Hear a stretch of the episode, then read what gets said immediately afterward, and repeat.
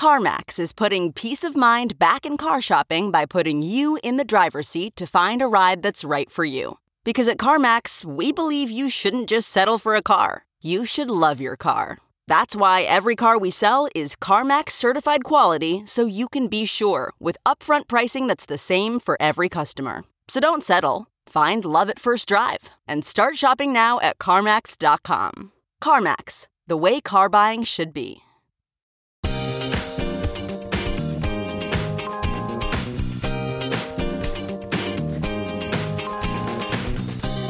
Ben Joravsky Show for this Friday, May 26th, starts now.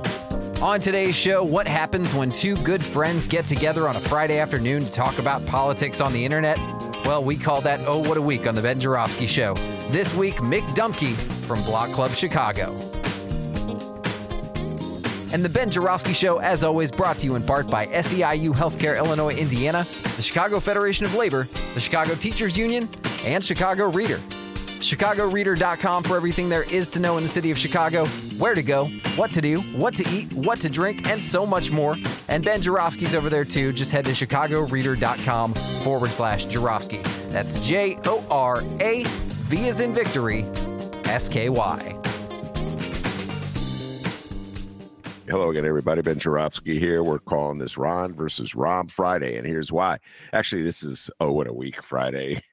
Just felt like saying Ron versus Rahm because that's going to be my opening thoughts. And my uh, guest today is, of course, the legendary Mick Dumke, Block Club editor, writer extraordinaire, my former partner in crime at The Reader. He's sitting patiently on while I uh, open with this dissertation on Rahm versus Ron. Uh, in honor of Mick, I don't know if Mick notices, I'm wearing my purple shirt today. Uh, Mick is a diehard Northwestern Wildcat fan. And so, in honor of Mick, I'm wearing my purple shirt. I would have, if I thought about it, worn my Northwestern baseball hat. Yes, I have a Northwestern baseball hat uh, which I wear like once or twice a year when I go to a Northwestern football game. Uh, probably more information than any of you want to know, but I forgot to put it on instead put on my Bulls head. And what would I be without a Bulls head? All right, Ron versus Ron. Let me open with this. This thought has been on my mind for a while. It crystallized yesterday when I was going for a walk. Uh, and I was like thinking, Ron, was on my mind uh, was Ron, of course, Governor Ron DeSantis, uh, who n- announced yesterday he's running uh, for president. We discussed it at length in yesterday's show. Uh, I think pretty much everyone agrees that it was the world's worst presidential announcement. Can't think of any in my lifetime that was worse he announced it on uh, uh, Twitter, and the, the site collapsed. Uh, so for 20 minutes, all you heard was like Elon Musk talking to various aides. Uh, what, what's going on? Are we up yet? Are we? Where are we? Kind of thing. And uh, and then he uh, spewed his typical Ron DeSantis did his anti woke BS, which is is his reason for running. But something struck me when I was on my walk that there's a big parallel between uh, Ron DeSantis and Rahm Emanuel, our former mayor, who's been on my mind this week uh, ever since uh, he somehow or other talks the Sun Times into running that embarrassing puff piece about how he, uh, I don't know, engineered uh, some money going to the University of Chicago to help build a research facility there. Uh, this puff piece, by the way, coming out the same week as Serious Journalism Alden Loury, shout out. Lauren Fitzpatrick, shout out. Nader Issa, uh, shout out. And legendary Sarah Karp, shout out on closing of the schools 10 years later. Great story. I urge everybody to uh, read it either in the Sun Times or BEZ. Uh, in that story, Rahm could not be reached for comment. So, in the story where there's like a legitimate discussion of significant policy enacted by Rahm that has affected thousands and thousands of people in the city of Chicago, no comment. Can't be reached. I'm busy. But in a total fluff puff piece about, I don't even know what it's about. It's not even worthy of mentioning what it's about because it doesn't help anyone in the city of Chicago, really. Oh, how can I help you? Here I am. Here's my text, my number. Call me anytime. So, anyways, thinking of Rahm. Rahm and Ron. What do they have in common? Well, they, other than they're both jerks, they're both frauds, and their names begin with the letter R. They're both chicken. They're trying. they're afraid to criticize their boss. This this this moment is crystallized. I would have called Mick Dumke there and then on the phone to tell him of this great thought I had. Except I didn't want to bother him. He's probably doing something important like watching a basketball game. And uh, it, it it's remarkable. So Ron DeSantis is trying to get the Republican nomination by convincing Trump, the Trump cult, that he, Ron DeSantis, will do absolutely everything that Trump did, only more so, but he can get elected. Trump is not electable because he's facing, I don't know, well, he's got one indictment right now. He just was convicted of sexual assault. He's probably got two more indictments coming down the road. He'll be probably on trial. I'm just so it's so twisted. It's funny, folks. He he will probably be on trial in at least two venues when the Republican primary kicks into gear. Uh, I don't know when is that? When that would be January, February, March of next year, and uh, or delaying, doing all his tactics tactics to delay a trial. And so DeSantis is pointing out that this man, as much as we all love him, and I love him every bit as much as you do, I worship him. He did a great job. He just can't get elected. So elect me, you know, and I uh, will carry on his legacy. Well, it it's like de- doing that uh, is the equivalent of shooting baskets in a gym when no one's guarding you as opposed to doing it in a game when someone's in your face. You think Donald Trump is going to let Ron DeSantis get away with that? Donald Trump's running for president. He's mocking DeSantis. He's teasing DeSantis. He's taunting DeSantis. He's already got nicknames for DeSantis.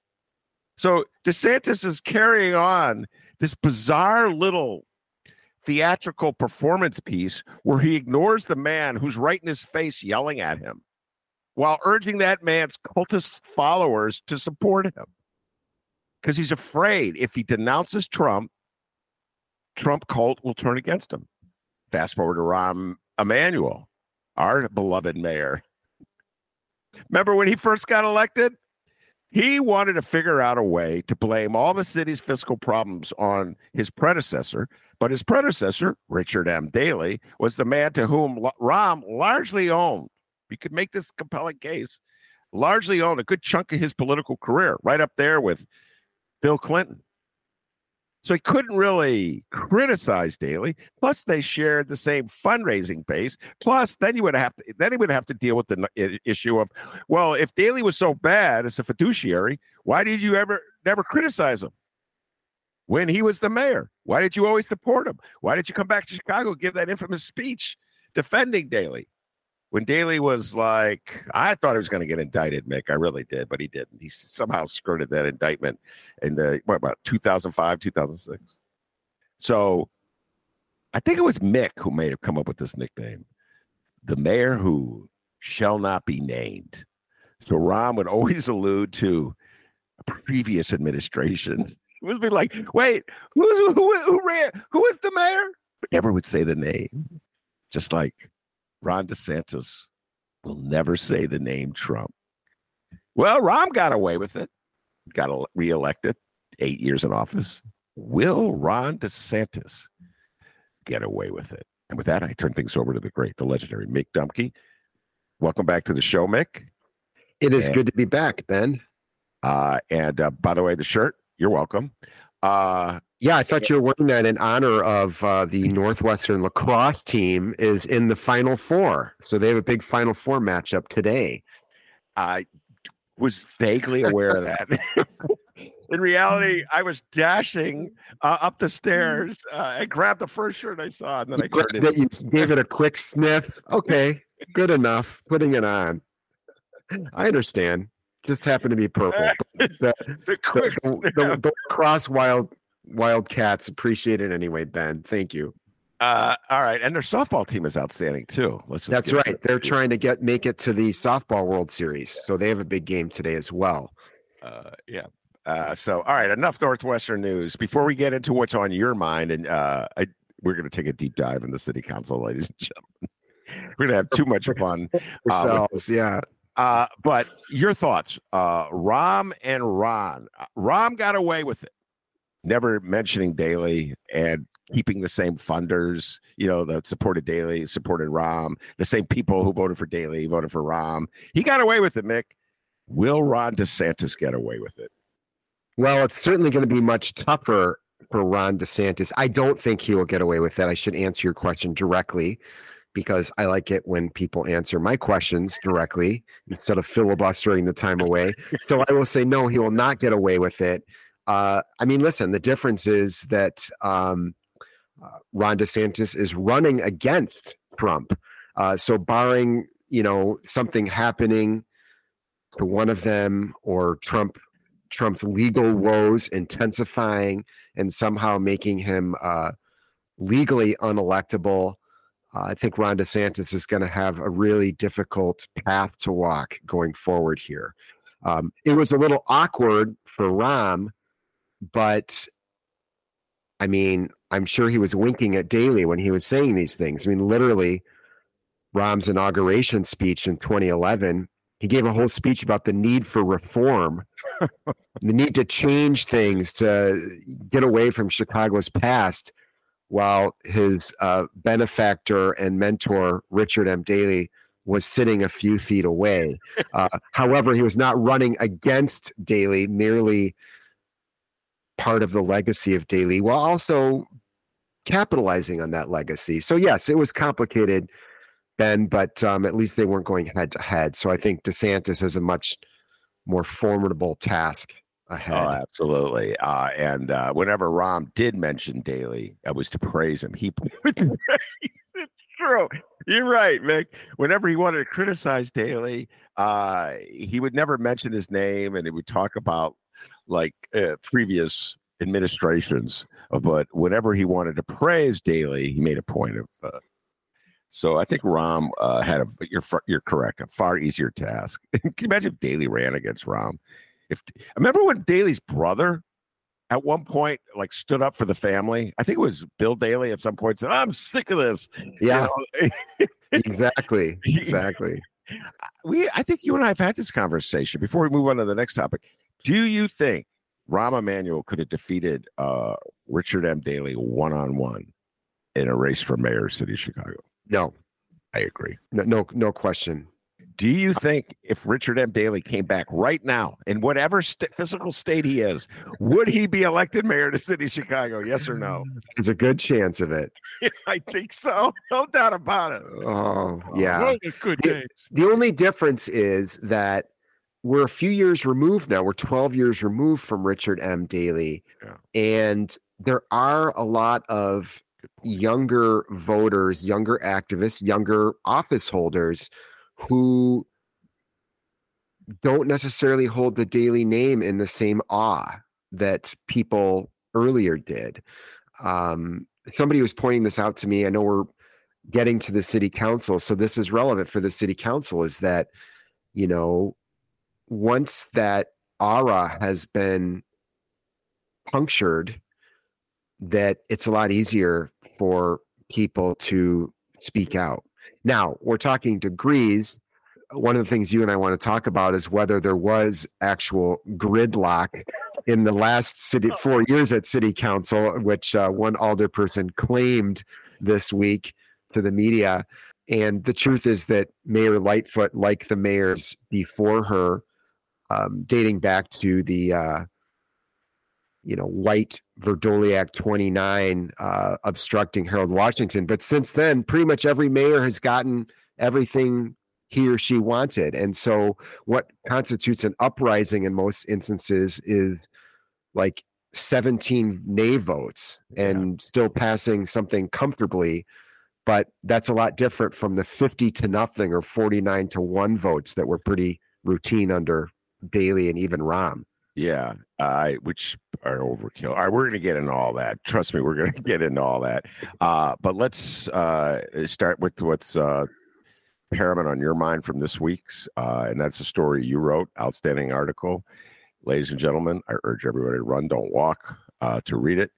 Uh, Block Club's website. We've talked about it a lot already this week. Uh, so, Mick, why don't you take it away? Your investigation about council committees, which in its own way is funny it's I know you didn't write it to be funny, and I know you weren't intending to be funny, Uh, but it was funny because it just shows you how ridiculous and absurd the city council could be. So take it away. Well, the one thing you taught me a long time ago, and that I have tried not to forget through the years, is that when you follow Chicago politics, uh, you're going to be outraged, but you also have to allow yourself to be entertained along the way because there is no cast of characters as colorful and uh, befuddling and interesting and amusing as the people at Chicago City Hall.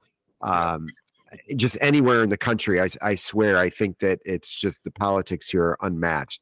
So, yes, you do have to look at it in that spirit. But at the heart of it, it's really outrageous. I mean, the nut graph of my story is that as the humanitarian crisis around uh, the number of migrant arrivals has has escalated and intensified in Chicago, the city council committee that has the responsibility to provide oversight and do legislative work related to immigration and refugees did nothing. It didn't even meet for more than a year and a half as this as this crisis built. And even by the annals of City Hall and the Chicago City Council, rubber stamp, you know, sitting on their hands at certain key moments, like I still found this just particularly outrageous. So I tried to write this story and to offer kind of the play by play of how this committee got formed. It was formed basically as a reward to a loyal alderperson, recently retired 30th Ward alderperson Ariel Reboyras, a gift to him essentially from Lori, from Lori Lightfoot. And while he spent taxpayer money on staff for this committee, they passed one law in two and a half years. And as I said, didn't even hold a meeting as the migrant crisis escalated. They and that's, a, that's a snapshot of how a lot of the committees work. Not all of them, some do some work, but a lot of them exist really just to create fiefdoms as rewards for for loyalty. Yes. Uh, and I I forgot they passed a law. I, they actually did. When you say they passed the law, you mean there was legislation that came out of that committee that went to the full council, and was approved by the full council? That is, is that correct, and signed by the mayor. It was an expansion of the city's uh, welcoming ordinance. Um, it basically prohibits city officials and personnel, including the police, from cooperating in a federal immigration investigation, like a civil immigration investigation. People aren't supposed, city officials are not supposed to be working with the federal government, you know, to help remove someone strictly for some kind of civil immigration violation. So that's a significant that was a significant addition to the city's uh, you know existing welcoming ordinance but that was in january of 2021 and they literally did not take any action since then. Okay so the backdrop uh, to this is one of our favorite themes. We've talked about this forever. We've written about it forever uh, mick and i. Uh, and that is how the chicago city council uh, since Harold Washington uh, took control of it uh, in the middle of his term, has essentially ceded control of government to the mayor. Uh, and in exchange, the mayor uh, rewards city council members, select city council members with committee chairs. Uh, they get to be the chair of committee. They get some patronage. Means they get to hire a staff. They get a budget, which means I don't know. They get to hire a staff, uh, and they get to hold a gavel at a meeting and bang the gavel at a meeting. And a lot of these guys would give up a lot just to bang that gavel. Uh, and, You're uh, absolutely correct. And to be greeted with the title, "Hello, Chairman." Yeah, you'd be surprised how far that goes. You know, I've I've thought about I thought about that, Mick. I'd give up a lot people just started calling me, uh, "Hey, Mister Chair." Uh, and um, so, and then in exchange, so that's the deal. The mayor gets to do whatever he or she wants, uh, and there's no oversight. The, the city council asks acts as a rubber stamp. And uh, in in the the principle of it, uh, Mick, is that it's a complete violation of the notion of a check and a balance between a legislative branch and an executive branch. It's, it's kind of a mockery of it. You know, it's like a middle finger to that, uh, which is the like the central precept of our democracy. Uh, but on a practical, pragmatic Chicago way, it's viewed as a healthy way to run government. And I've heard this argument thrown to me. Very few people will throw it publicly, but you and I have both been there where people have explained how things really work, Ben. You know, this is how it works. So um, it would be just chaos if we left it up to the city council to decide every issue. You have one voice. Chicago speaks with one voice, the mayor.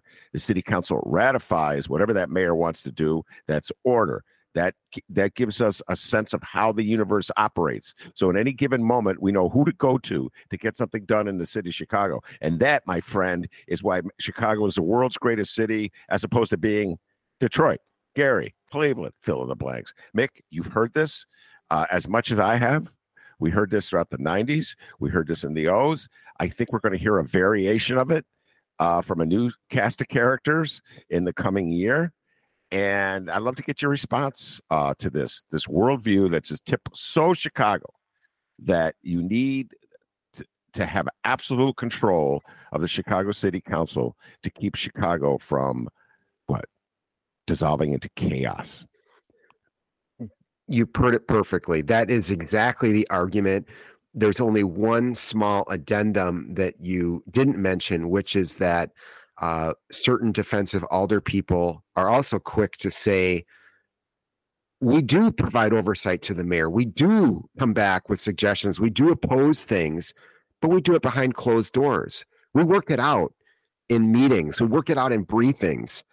And then on the council floor, we're able to work with efficiency on behalf of the people of Chicago, this great city.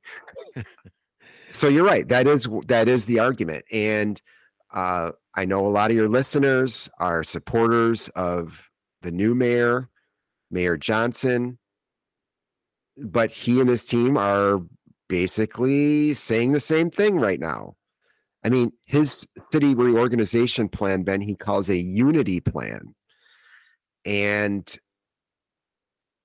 they're saying in order to get things done, in order to move the agenda forward that the people of, Chicago want, that they voted for, we all have to work together.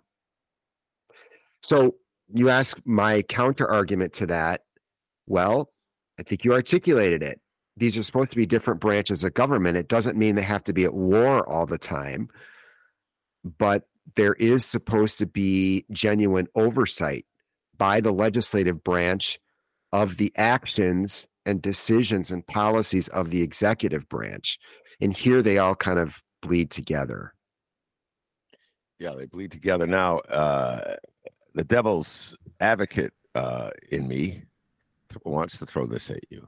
Let's say Ariel Reboyras who was the chair of that committee. What was the exact name of the committee? It was Committee on Immigrant and Refugee Rights. Gotcha. Okay, so let's uh, say uh, he was really a diligent chair, uh, and uh, and decided that he would hold at least one meeting a month to talk about the pressing immigrant issues that Chicago has been facing, Mick, for a long time. What difference would that have made in terms of city policy uh, in over the last, I don't know, what is it, 18 months? Well, at the very least, I think it would have offered the public an opportunity to hear what the city's plans are for responding to the arrivals of, of migrant people. We have people in some neighborhoods who are cooking meals themselves for migrant families who are sleeping on the floors of police stations in their communities. We have other neighborhoods that are outraged at the notion that public money is being spent on recent arrivals when they look around and say, the government has been pulling the plug on our neighborhood for years or decades. And I'm not naive enough to think that holding a public meeting and uh, having alder people, who, by the way, are elected by their communities to represent their communities, I'm not naive enough to think that simply holding a hearing where they get to ask questions is going to make everybody feel good about every part of what's going on here. But I think it helps. And and more importantly, that is part of democracy, is at the very least, not every citizen, not every resident is going to participate in the democracy, but they should at least have the opportunity to do so. And I think that's what public meetings, public hearings are for. There's also the possibility that alder people will have helpful suggestions. There's the increased possibility, I think, that uh, there could be better coordination among city officials, state officials, federal officials, and alder people, community leaders. Because while this committee charged with these kinds of things was not meeting, what's been described to me by individual alder people is just a mad scramble. Alder people were trying to keep up with what the city was doing day to day. Some alder people got together and organized their own responses. Um, I suspect if we really got down to it, some alder people met on their own and probably violated the state's Open Meetings Act by essentially having a an unofficial, unannounced committee meeting on the side someplace. And I know that ranks very low when we're talking about children sleeping on cold floors, but you know, listen, the process does matter. That is what a democracy is about. So um, I think that the city could have done better on this whole crisis from the beginning. Um, and the city council's role in it should not be overlooked. You know, we, I, I, I'll say this: any young journalists out there, I truly believe, and I think lawyers go through this, that you should be forced to make the other side's argument uh, at any given time as a discipline, a practice, learning to Mick, that's why I read the Tribune editorials so that you take so that you don't have to. I have to. Yes, correct. but also I want to know what the other side. I maybe they have a shred of a good idea there, and you know, and may influence me for once. Uh, just because it hasn't happened yet doesn't mean it won't. It won't happen sometime. But yeah, no, you're absolutely, and and plus, let's let's go back to your other point. This being Chicago, there's the entertainment factor. I can make a compelling case that pound for pound, one of the most entertaining moments of the Richard M. Daley regime was when the finance committee uh, held hearing on Mayor Daley's uh, cigarette smoking ordinance, which I don't remember, Mick, was an utter obsession of mine for uh, about a year or so. How Daley like held back on passing uh, a ban on smoking in public places, and at that hearing, Mike Ditka showed up. I don't know if you remember this. I don't know if you were still covering politics. I don't know where when it happened, but it was Mike Ditka got up there and would have you believe that the restaurant industry as we know it would collapse. Okay, if this tyrannical, dictatorial, communist-like ban on cigarette smoking in public places were passed, and it was pound for pound, just did you like that more than when Don King accompanied uh, Mayor Daley to a press conference about what, how Walmart was going to save black and brown neighborhoods in Chicago? Because uh, that's that's my favorite compared to your uh, Ditka testifying about uh, yeah. the spread ordinance. Um, wow. So no, that's classic, classic moment. Uh, Don King, yeah, that's a great one. And then there was the time Don King came to Chicago with James Brown. Oh my God, this is way way back. Don King mm. and James Brown in Chicago together, ladies and gentlemen. I think Al Sharpton was there as well, but in a much junior role, so he didn't get to talk. Like we would talk, they were looking at him go like as if to say, "Shut up, Al. I'm Don King." there needs to be a movie about this, like the One Night in Miami movie. Yes. Yeah, and uh, one afternoon in Chicago. They were on the 18th ward. That's my memory, but it was a long time ago. So somebody out there will correct me. Um, All right. Uh, let's. We started talking about the city council. Uh, let's take a deep dive on Wednesday's meeting. Uh, I was not there. You, I believe, were there. I watched a good chunk of it on um, the clerk's website. And uh, shout out city clerk, city of Chicago. We make fun of it all the time. But unlike uh, Ron DeSantis' presidential announcement, there were no technical difficulties. I got to see the whole thing. Uh, and uh, my show, I had to do a recording, Mick. Um, so I had to cut myself off. It was tough to do, but I walked away, Renee, uh, to do my recording of that today's that day's show. Uh, in the aftermath, the city council passed um, the reorganization. Uh, what was it? Ordinance, which um, gave, as you were just saying, control of this council chairs to. Well, they're not all Johnson loyalists, but they probably will be Johnson loyalists. Uh, and um, it passed 41 to 9 and brandon johnson proclaimed in the aftermath that that was an a give me an a at which point I quibbling said, well, and old school me, uh, and 41 uh, out of 50 is 82%. At best, it's like a B minus. Some really tough graders would give him a C plus. Uh, but great inflation has happened throughout the city, so uh, he gave himself uh, an A.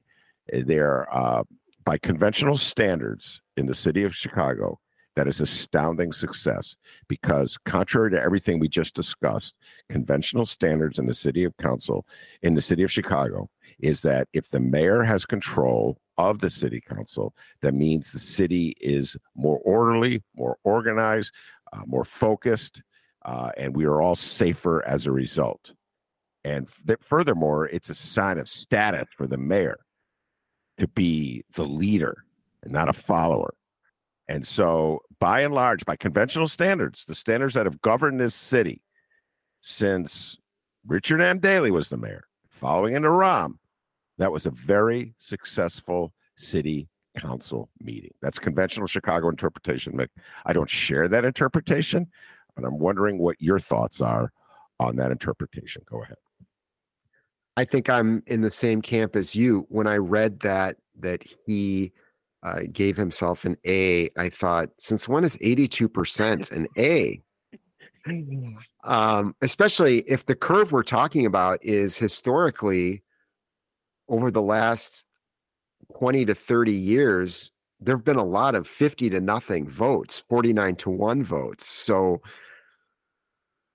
41 votes is actually uh, maybe like you said it probably is more like a b minus on a, on a if we're being really super tough um, i'll give him a b for being a, uh, a first meeting mayor and facing i know you've been talking about this a lot but facing some real concerns from business people and from uh, you know self-described centrists and people on the right uh, who are very worried about Brandon Johnson, Mayor Johnson, his tax policies are Chicago going to go too far to the left. I think to come in there and get 41 votes on his first major initiative right off the bat, I get why he's given himself an A. Uh, are you uh, impressed uh, by him corralling the city council. Are you, are you impressed that uh, the deal that the city council made the week before he was uh, elected, in which they reorganized themselves? Uh, Scotty Waguespack would retain the chairmanship of the finance uh, committee. That's probably the most significant difference. And I think um, your good friend uh, from the 13th Ward, Marty Quinn, got a committee uh, that he got to chair as well. Uh, he, he did not actually in the first he, one. In the first one, he did. Yes, he did not in this one. Yeah, yeah, yeah okay, got it, yeah. got it. Yeah, uh, and, to make uh, sure. Yeah, no, yeah, he, he got it. He released a statement uh, explaining his no vote on uh, Mayor Johnson's reorganization, which is striking, just as it was striking when he gave a speech in favor of the short lived council independence movement a few weeks earlier because alderperson Quinn rarely speaks out on the council floor. So for him to kind of go out of his way and uh, weigh in one way or the other on this rather than just saying uh, aye or nay on something is is notable in itself, Ben. Yeah. Uh, so was I impressed? I think that's what you started to say. Uh, it depends what you mean by impressed. Was I enthused? Was I surprised? Neither of those things. Um, what was impressed upon me by his working of the phones and lining up of this uh, new set of committee leaders to his liking was that, uh, you know, just like his predecessors, Mayor Johnson does not want to give up any power that that office has. That office, the mayor's office, has been seen as the place where uh, committee leaders, where city council leaders are picked you know, the mayor picks the city council leaders. That's what's been done for a long time. And even if I don't like it necessarily as a citizen, I don't think it's a good government practice to have the executive branch dominate the legislative branch, as we just got done discussing. I totally get it politically why the mayor and his team would say, well, we won the election. We're going to retain as much power as we possibly can. We want to get our agenda through. Why would we give this thing up on some sort of abstract principle that apparently hasn't meant anything to voters before? So I get why they made the move, uh, but it is the same move fundamentally that uh, Mayor Lightfoot, Mayor Manuel, and Mayor Daley made before. Well, well I'll say this: I um, I believe that uh, I'm going to give Lori Lightfoot credit for something. Uh, Hold on, everybody. Let's yeah, listen. Let's get uh, this effectively replacing Ed Burke and Pat O'Connor as finance chairs with Scott Waguespack was a great achievement for the city of Chicago. I think Scotty Waguespack, and people go, oh, Ben, you just like Scotty because you've known him for a long time. Well, it, that may be true, but I think he did a, was far more open and fair than Ed Burke. Ed Burke was the finance chair for years and years and years while he was running a property tax uh, law firm and was using his power over contracts to try to force uh, property owners into u- hiring him as their lawyer. And that Mayor Rahm and Mayor Daley just looked the other way at that for all these years. Uh, and then at the tail end of the Rahm administration, if you remember, uh, Burke was either indicted or his officers were raided. I think it was just the raid, not the full indictment. Both happened. Both, Both. happened. Yeah. Okay. Raid preceded the indictment, I believe. Okay. Uh, and so uh, Rahm was shocked and aghast. Uh, and he, what? This has been going on in my city? Yeah, I can't yeah. believe this. Gambling in Casablanca? Yeah. Oh my God. Yes. Gambling in Casablanca. Uh, and uh, Burke was either removed or stepped down as finance chair, and they brought in Patrick O'Connor. So I just could see it's a continuation of the Burke era. I think Scotty was a big improvement over that. Uh, Scott Waguespack was ousted as chair. So thank you, Mayor Lori Lightfoot. Uh, all right. Uh, and Scott Waguespack was ousted uh, in the uh, on Wednesday and replaced with Pat Dowell, a longtime alderwoman from the third ward. Uh, in your humble opinion, Mick, will Pat Dowell be much different as chair of the finance committee than Scott Waguespack? I don't know if she'll be dramatically different. Uh, I did have a chat with Alderperson Dowell recently, and she talked about some things that she wants to do um, that she believes would bring greater transparency to the work of the committee and to the city in general. I don't expect that the finance committee is suddenly going to go off on its own and be some uh, really independent body that is, uh, you know, doing its own work separate from the administration. No, that part's not going to change. That didn't change under under Scott Waguespack and, and Lori Lightfoot. I don't think it'll change now. Uh, I do think that Alderperson Dowell is a is a thoughtful leader and that she's got some ideas for what she wants to do. Um, you know, the devil's in the details, right, Ben? We'll be keeping an eye out on it. Uh, what's going to happen with it with your beloved TIF program, for example? Will there be more oversight of particular deals coming down the pipeline. Um, you know, Scott would tell you that what he did was make sure he told us, he said this to me. He really worked hard to make sure, uh, get this, everybody, hold on to your seats, to make sure that Alder people had the documents for these deals so they could look at them before they voted to approve them.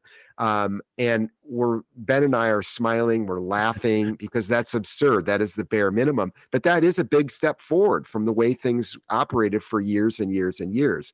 So to go back to your your earlier point, Ben, I agree with you. I think that Scott brought a new level of professionalism to that committee. They cut the budget in half um, previously, the budget was for that committee alone was more than $2 million a year, mostly on employees, some of whom Ed Burke used to send to other wards of uh, allied alder people when they needed a little help in their ward. Burke would loan them a staffer from the finance committee. And then, you know, it's like the godfather accumulating debts over the years. And so, uh, that further enhance his power and his position there. Scott ended that kind of stuff, as far as I know. And so he did bring things into a new era. The finance committee still mostly signed off on initiatives sponsored by the mayor and the administration. So, not, I wouldn't go so far as to call it an independent body, but it definitely is a more professional one. And I don't know that Alderperson Dowell will change that fundamentally, although I do think she is really talking about taking additional steps to professionalize it and, and bring more daylight to its operations. All right. Since you mentioned, I'm going to take a mini deep dive. I cannot resist. Uh, you mentioned the TIF program. Uh, I do not think there is a significant difference between uh, the way uh, the city of Chicago under Lori Lightfoot and Scott Waguespack dealt with TIFs uh, than the way, uh, gosh, was it uh, Burke, Daley Burke dealt with them on this in this function. Number one, they're wholly just out of whack. It's so unfair and and uneven. And uh, Mick and I did the deep dive on this, ladies and gentlemen, and nothing has changed. 10 years ago, the distribution to TIF funds, the program is flawed. So as long as every neighborhood in the city can get a TIF, it's going to be unfair because the most of the money will be generated in areas that have that are gentrifying. And that's the way it is. So the neighborhoods that really need the money won't get the money. The neighborhoods that don't need the money as much will get the money. And that continued uh, under uh, Lori Lightfoot and Scott Waguespack, and there was no attempt whatsoever to deal with this fundamental inequity that I could see. Uh, if anybody can has evidence of an attempt to deal with that, either in a public hearing or in a, a city document uh, or an actual spending, I'll be glad to see it. You can correct me, but I didn't see it. Uh, and then, of course, um, the biggest scam of the program is that it's a property tax increase, but they'll never admit that it's a property tax increase. We pay more in property. Even Mick Dumke, who owns property in the city of Chicago, pays more in property taxes because of TIFs. Uh, and the, it doesn't have to be in your ward. You're going to be paying more no matter where it is because it's a citywide property tax. Uh, and uh, Pat Dowell contributed to that misinformation with her objection to the red line extension. Mick, he shouldn't have put, he shouldn't have mentioned it. Uh, but this is a fundamental issue of transparency, good government, fairness, equity that has never been addressed. And here's a prediction, Mick: it will not be addressed in Brandon Johnson's administration. Why? Good question, Mick. Thank you for asking it. Because it's too much power for a mayor to give up. You're going to control over a billion dollars worth of property taxes that the dummies of Chicago don't even know that they've given you. So why would you tell them, number one, that you're giving us a billion dollars, Mick? What good would that serve? If Scotty Waguespack were to go to say to Lori Lightfoot, uh, Your Honor, I've been a good government liberal my whole life, and I think the time has come that we tell the property taxes of the city of Chicago that they're paying over a billion dollars a year in property taxes for this secret uh, off the shelf program that uh, that you could completely control. I think the time has come. What do you think Lori Lightfoot would have done? She'd have said, "Son, get out of this office right now." Like, you say, imagine? She'd say, "Put your you know what on the table." I'm the one who's got the biggest you know Yeah. what. So yeah, Can you imagine Pat Dowell running into Brandon Johnson's office? Boss, boss, I just discovered something. That this program adds over a billion dollars a year in property taxes to the tax the taxes that people pay throughout the city. We have to tell the people of the city of Chicago about this right now. So maybe we can redress it so they won't pay as much. What do you think Brandon Johnson's gonna say to her, Mick? Come on, Mick. I'll find another budget chair. Yeah. I think Carlos would do a good job there. They could do zoning and budget, both of them. Why not? Why not just give everything to Carlos? I'm sorry, You know, budget. Finance chair. We're talking finance chair. Yeah, finance chair. Pat Dowell is currently or has been the budget chair. Now is the finance chair. Anyway, yeah, I ruined the joke by uh, with with a fact error there, Ben. But anyway, yeah, you're right. I mean, listen, it gets back to my point before. No, no mayor in his or her right mind is going to willingly give up power. No politician generally, but certainly not the mayor of the city of Chicago, where uh, even the places where you don't have that much power, you want to project power so that everybody thinks that you do. That's how the mayor operates in this city. Yeah, that's uh that's well put. Uh and uh, all right, uh before we move on uh to what else, next is on your mind, uh you mentioned something to me uh before we went on on the air. I'd love for you to address it. I think it was Carlos, uh Carlos Ramirez Rosa, uh Alderman of the 35th Ward, who is now the zoning chair and is now the um uh floor leader, said something about gridlock. We want to avoid the gridlock of the Lori Lightfoot years. I had a laugh when I heard that. Why don't you ta- uh, uh, take it away, Mick, on that one? Uh, the gridlock of the Lori life. I don't. I don't recall really any substantial gridlock on the Lori you? Did I miss something, Mick? Was there a program that the mayor wanted to pass that you couldn't pass? I know the vote wasn't forty-eight to two, but like I always say, Mick, all you need is twenty-five to get your program through. I can't recall. She got NASCAR. She wanted NASCAR. Got NASCAR. Wanted a casino. Got a casino. You know, uh, re, uh, uh, trying to think what any initiative that the mayor wanted that she couldn't get through because of gridlock in the city council. Help me out, Mick. I can't help you on that one. I think you are correct.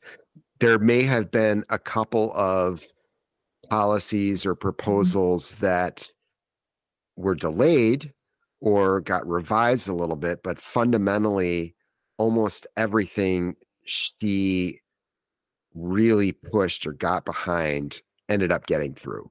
So that didn't change from her predecessors.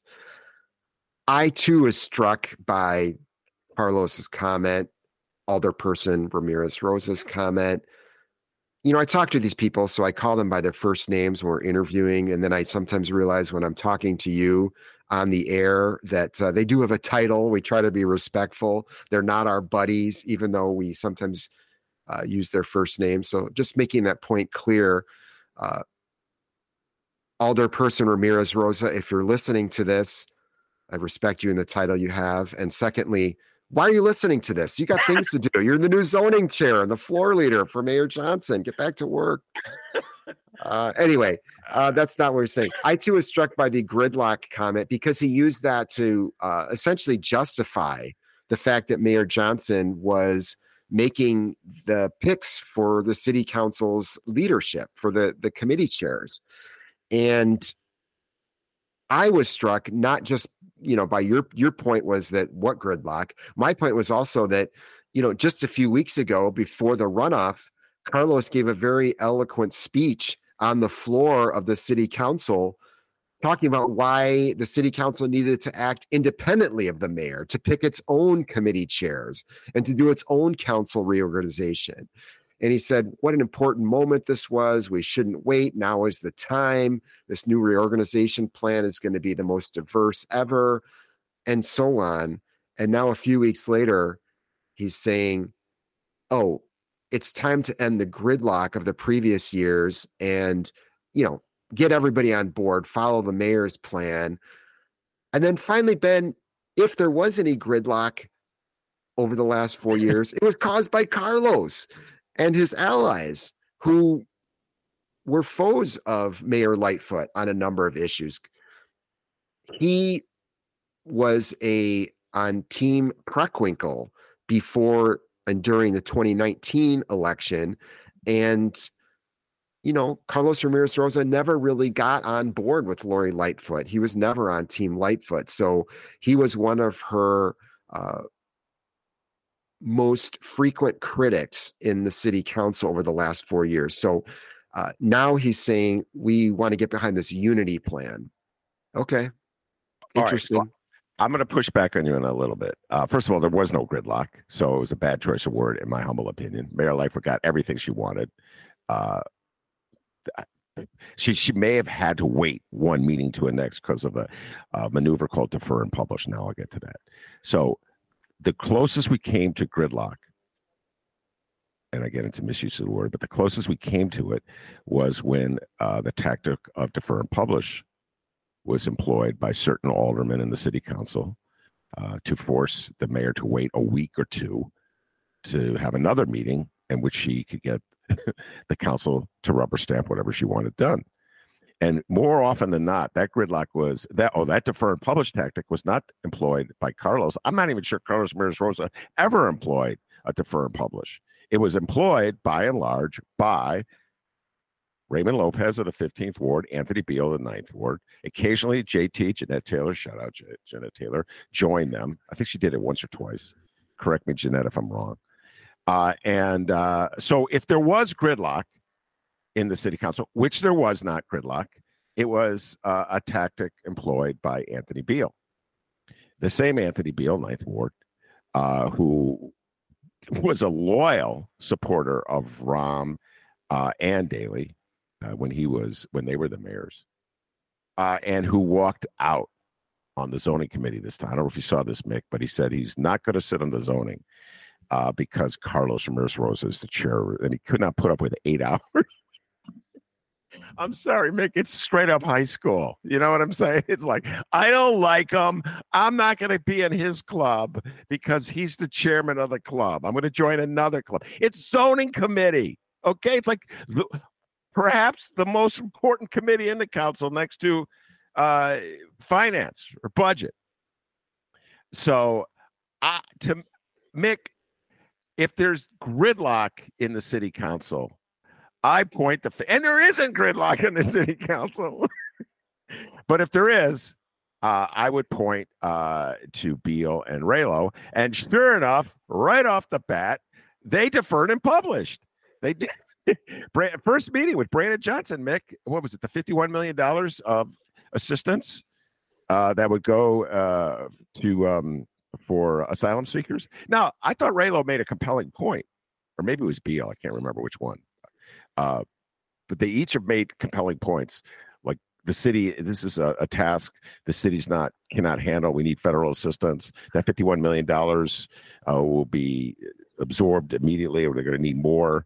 Uh, this is classic good government. What the city council does, what we want them to do, Mick, uh, force the mayor to address the inadequacies, in this case of his program. Uh, but I'll point out if it's gridlock, it's not coming from Carlos Ramirez Rosa. It's coming from the same people that it's been coming from for the last four years, and that would be Anthony Beale and uh, Raylo. And by the way, it's not gridlock; it's healthy governmental debate. Your thoughts? I agree with you mostly. I I do recall that uh, Carlos was involved in in a defer and publish um, once or twice, but I was just multitasking, listening to you and looking it up, and I couldn't find it. So I don't have the evidence to back up my admittedly uh, faulty memory.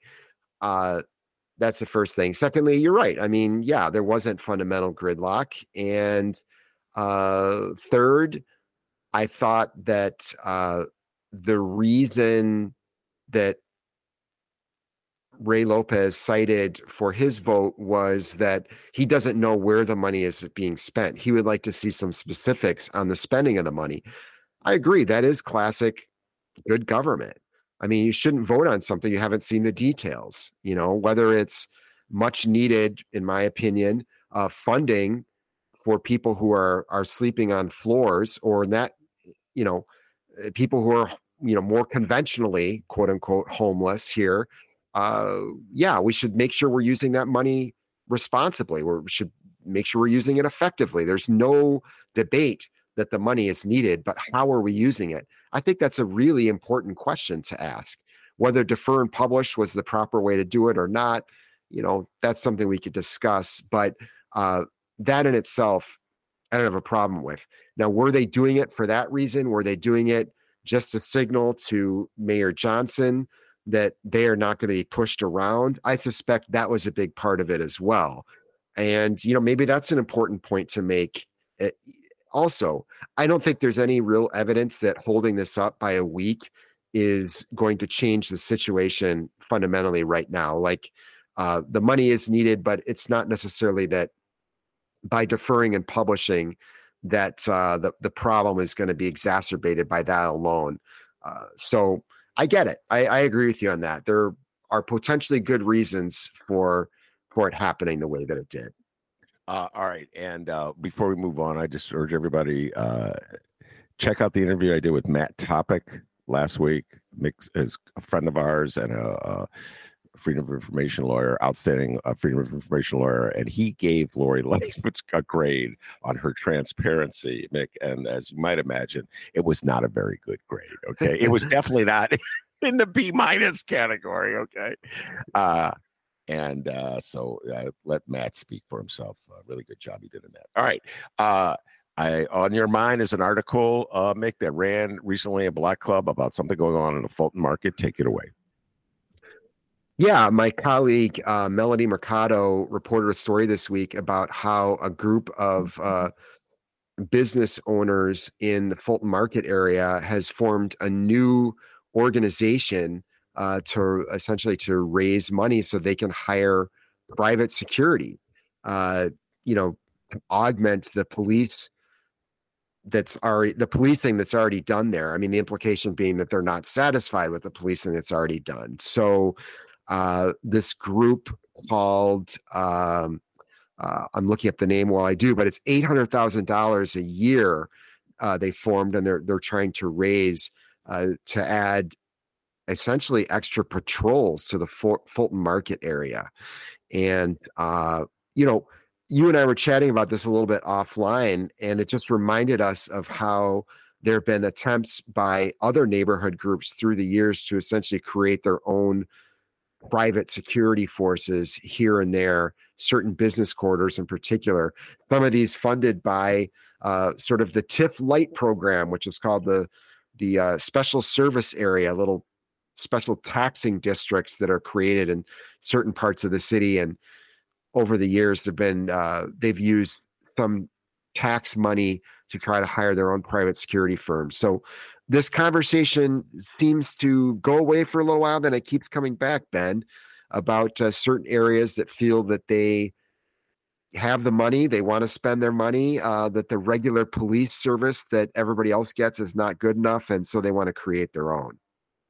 Uh, and yeah, and this is happening at the same time as we speak. Papers filled with stories. of Mayor Johnson, uh, a new initiative uh, on the eve of May uh, Memorial Day weekend uh, to uh, use police and use social services, hopefully more effectively, to curb the um, the violence that occurs traditionally, the, the shootings, the gun the gun carnage that occurs on this weekend at the end of May. Uh, Mick, obviously, um, it's the uh, understatement of the year. A crime, it just remains the predominant issue in the city of Chicago in so many ways. Uh, was that way in the mayoral election, and now like, you get, you know, the city will be looking like in the mirror in the aftermath of this weekend. And it will be like, how did the mayor do? Uh, how did the city do? What was the to- what was the tally? What was the total? Uh, it's it's it's twisted. It really is twisted, Mick. The way we just accept it, move on, and and deal with it. Um, I have at this point, Mick, I have no answers. We talk about it all the time on this show. So many different people come on forward to the microphone to talk about crime, policing, criminal justice. You and I have had this conversation multiple times, both on a mic and off a mic.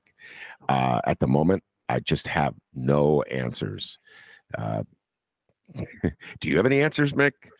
Not beyond the ones that we have discussed, debated, thrown out there. No, I mean, if there were easy answers, I'd like to think people would have pursued them already. But uh, crime, the reasons for crime are very complicated. I think they're very deep rooted.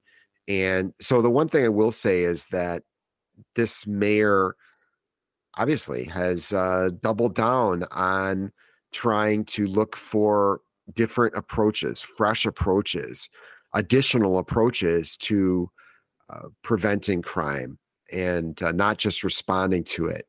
So uh, I'm hopeful about the part of having more discussions and to really seeing what else might work besides simply uh, sending in more and more police to respond to these things after the fact. Um, so that's the part I'm hopeful for. Whether we're going to see that this particular weekend, I think that's that's a lot to ask of this mayor or everybody who's been working on this. The governor has sent more funding. They're going to have more outreach workers supposedly on the streets and in like yellow vests, I think, walking around some neighborhoods. So there are a lot of people. I, I genuinely believe a lot of people who are really working hard on this to try to come up with answers and see what works. That's the part I find encouraging. And uh, like you, I'm just bracing myself for uh, you know people getting hurt, which is horrifying, and just you know on a much smaller level, like the media response, are are we going to do better than just doing the box score approach? How many people shot? How many people killed? Is there going to be more thoughtful coverage to looking into why these things are happening? To looking into the responses and seeing what might be working in the short term, what might be working in the longer term. Like I think we have that responsibility. So I hope it's not just going to be you know the box score the the bloodshed tally kind of approach to uh, documenting what's going on. Yeah. Uh, all right we'll close with uh, a little levity or what passes for levity uh, in the city of chicago our beloved city of chicago. Front page news uh, in today's sun times Ticketmaster. That's the headline. Mick, I don't know if you get the actual newspaper. Uh, you miss a lot if you don't get the paper. We Am do I, get the paper. Yeah, Along yeah. with you, we are uh, one of the remaining households that still gets the Tribune and the Sun Times delivered every wow. day. So. That is either uh, a bragging or a cry for help.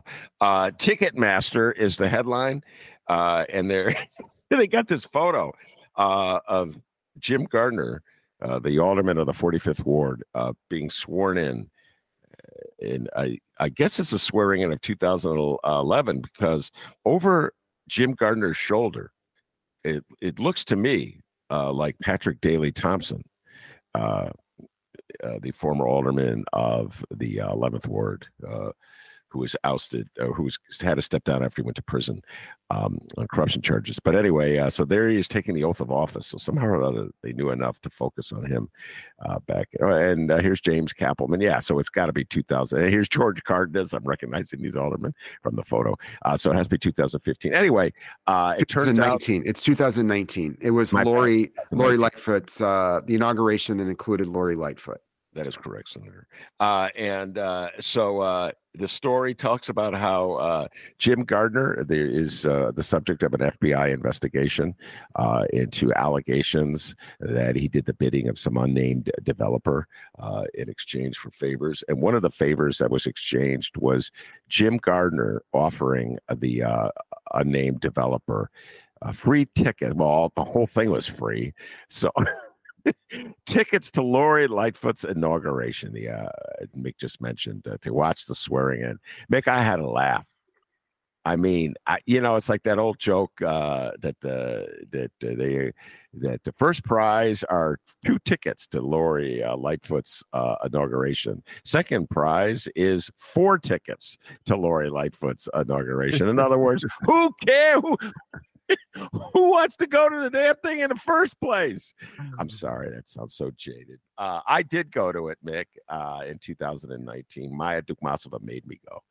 Uh, and I did not go to this year's uh, for Brandon Johnson's. Um, so, uh, your thoughts on uh, tickets, complimentary tickets to Lori Lightfoot's inauguration uh, being a favor swapped. Yeah, I mean, this is part of a um, alleged bribery scheme uh, in which alderperson Gardiner allegedly took an envelope of cash from a developer. And so today's story by the great John Seidel, as you would say, the, the great John Seidel, federal court reporter for the Sun Times, uh, is basically, you know, there's been some recently revealed court documents from this FBI, FBI investigation into the alleged bribery and saying that one of the ways that uh, Alderman Gardiner paid this developer back was with the floor seat at the inauguration in 2019. Uh, you know, not exactly like a floor seat to see Beyonce, everybody. Okay. This is not necessarily a hot item. That's what we find funny about it. The part that isn't funny is the uh, specifics of an allegation that uh, Jim Gardiner allegedly took this bribe. I think it was either right before he actually was seated as alderperson or right after. Like he wasn't even months into the job when he allegedly took this cash bribe. I keep saying allegedly because he has not been charged with any crime. Um, it's important to note that in fairness to Alderman Gardiner. Uh, but the details that keep coming out of these court documents, um, affidavits, are are pretty striking. And he just got reelected inaugurated for another term. Uh, but I don't know if this investigation is closed. You know, the FBI only says what it wants to say when it wants to say it, but uh, there's no indication. While there's no, while he hasn't been charged, there's also no indication that this investigation is over. Yeah, the ongoing parade of allegations of corruption malfeasance uh, by Chicago's aldermen continues, ladies and gentlemen. A great tradition in the city of Chicago. Since, That's right. Uh, since I've been here, definitely. It definitely precedes that. Um, uh, before we sign off, there's one other thing I have to bring up. Oh. Um, ben and I like to talk about uh, basketball, among other things. And Ben, I did a little investigative reporting. I looked at my text threads, and uh, some of your listeners may be aware there's a uh, a great series going on right now between the the Boston Celtics and the Miami Heat, and the Celtics are still alive in the NBA playoffs because they. They they narrowly averted an upset by the Philadelphia 76ers in the previous round. And their star, of course, Jayson Tatum, uh, who is an outstanding player, a graduate of Duke, one of Ben's favorite schools. That's a joke. Um, and so I just had to let all your listeners know, Ben, that uh, I received a text message from a certain Ben Joravsky on May 11th when Tatum was uh, just nailing three pointers and providing heroics against the Sixers. And the text message said, Tatum is no joke. Uh, three days later, May 14, man, Tatum is unreal. Uh, five days five days later, as uh, Tatum and the Celtics were struggling against the Miami Heat, here's the text I got from Ben Joravsky. Tatum is a typical Duke player, overrated. So, if you're still listening, instead of organizing your colleagues in the city council for for Mayor Johnson, uh, you're not the only one with some occasional inconsistencies out there. We all do it, including including our friend Ben. All right. In my defense, first of all, I'm not certain those are not forged documents. I'm just saying, okay. Uh, so let me just say this. Uh, it would be hilarious and embarrassing if all the people who received my texts during basketball games were to do what Mick just did and read them publicly. Because I'm like, at that moment, it is an at that moment feeling. Okay. I'm watching Jayson Tatum knock down six in a row. I'm like, unbelievable. This guy is the greatest things in Michael. I, I text Mick. I text Mick because I know he was watching. And every now and then he stuns me. He comes back. Uh, uh Matt's, and it's usually uh, Romana's fault, like some function with his in-laws. that he's you, you can't you can't detect the annoyance in the text, but it's no, but there. it's there. Me. You know, I can. Oh, God, I feel for you. Uh, you're missing this game. And I by the way, missed, Ramon, I missed the first quarter. Thanks, Yeah, thanks for me. Yeah, and by the way, uh, Romana's brother is a diehard sports fan, so he, it's like a twofer. Mick's never alone. There's always his other agonized soul in the. we had a family dinner uh, last weekend, in fact, where half the table was uh, staring at the the game on their phones, and the other table was half of the table was actually talking to one another like normal people. So You know, I I believe, and this is like I will raise this for Romana when she's on the show next week. I believe that families should openly address this issue. And the fact of the matter is, in fairness to the sports obsessed, you should just make provisions. Is that asking too much? Like, have the dinner start a little earlier. Maybe That's have the right. dinner start uh, later. This is something that went on in my household my whole life, people. This is a plea.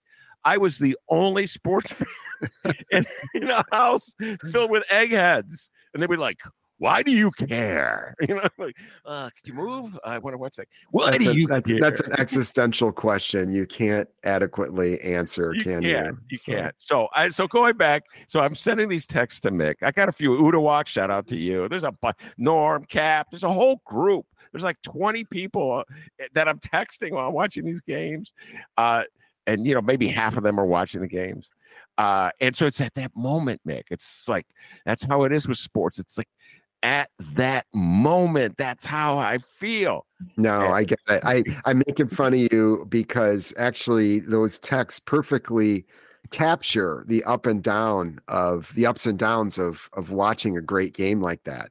What's really funny about this though is that like neither of us actually cares about either of these teams. Like we we're not even passionate about anybody playing. We just love the game so much that we're still obsessed. Like, you know, man, that guy's awesome. Man, that guy is such a bum. And it's like it's not even our team. I Yeah. mean, amazing. So, I uh uh no, it's so true. I all I ever want uh when my beloved Bulls are out uh, of any series is a seven game series. So that requires me to root for uh, separate teams. So right now in this series, I'm passionately rooting for the Boston Celtics, a team I really cannot stand. yeah, that's hard for you in most Yeah. circumstances. I can't stand the color of their uniforms. And it's true, I admit I have a strong bias against anything Duke related. I don't know why Northwestern consistently loses to Duke in football. Please explain that to me, Pat. I do not understand it. I will never. It's something about the Duke uniform that Northwestern goes here, have the first down. That's okay with us. So I um Three in a row now. Not that I keep track or anything. it's terrible. And Duke is mediocre in football. yeah, mediocre is an overstatement. yeah, it's like some about that. Uh, they see the they see the jersey and they think, oh, it's Krzyzewski's team. No, different team, Northwestern. Uh, and uh, so yeah, I have a bias against. Um, that said, I'm really hoping Tatum lights it up tomorrow. I'll be watching the game. I know you will be as well, Mick. Or I don't know if you don't have a family function. Uh, Correct. Correct. I Uh, think it's in the clear. I'm looking forward to it. game six. It should be a great, great game. I'm rooting for the Celtics so that we'll have a game seven. And then, you know, after that, ladies and gentlemen, I don't care. Whoever wins, wins. That's my attitude. What's your attitude, Mick? Well, I'm kind of rooting for Jimmy Butler. Uh, just his performances are incredible. Former Bull, his whole story is kind of great. Uh, but ultimately, I want to see more basketball, same as you. So bring it on. Just make the game great, and I'll be happy. Yeah. And then after that, uh, no matter who wins, there's the finals. There's the finals, and as one of my friends, uh, our our mutual friend Mark Bazer texted to several of us this morning. You know, meanwhile, uh, Jokic is catching up on all of his hobbies, just sitting around waiting as uh, Denver Denver awaits the winner here. Isn't Bazer a diehard Boston Celtics fan? Of course, he is. He's from Boston. Yeah, That is, this is me to Mark Bazer. That is so lame, Mark Bazer. That's the lamest thing I've ever heard. I love the Celtics. All right, enough. I could go on for another two hours, and Mick Dumke's got things to do. Uh, it's and, true. uh, Sadly, it's true. But this uh, is this is great, Ben. It's always a good time. Uh, basically, all your listeners, it's like they are listening to one of our phone calls. Yeah. This is exact, almost exactly how our phone calls go. There may be a couple more f bombs in the phone calls, but that's about it. Uh, well, I will just uh, push back a tiny bit. There's a few good things on the phone calls that don't go mentioned on the mic.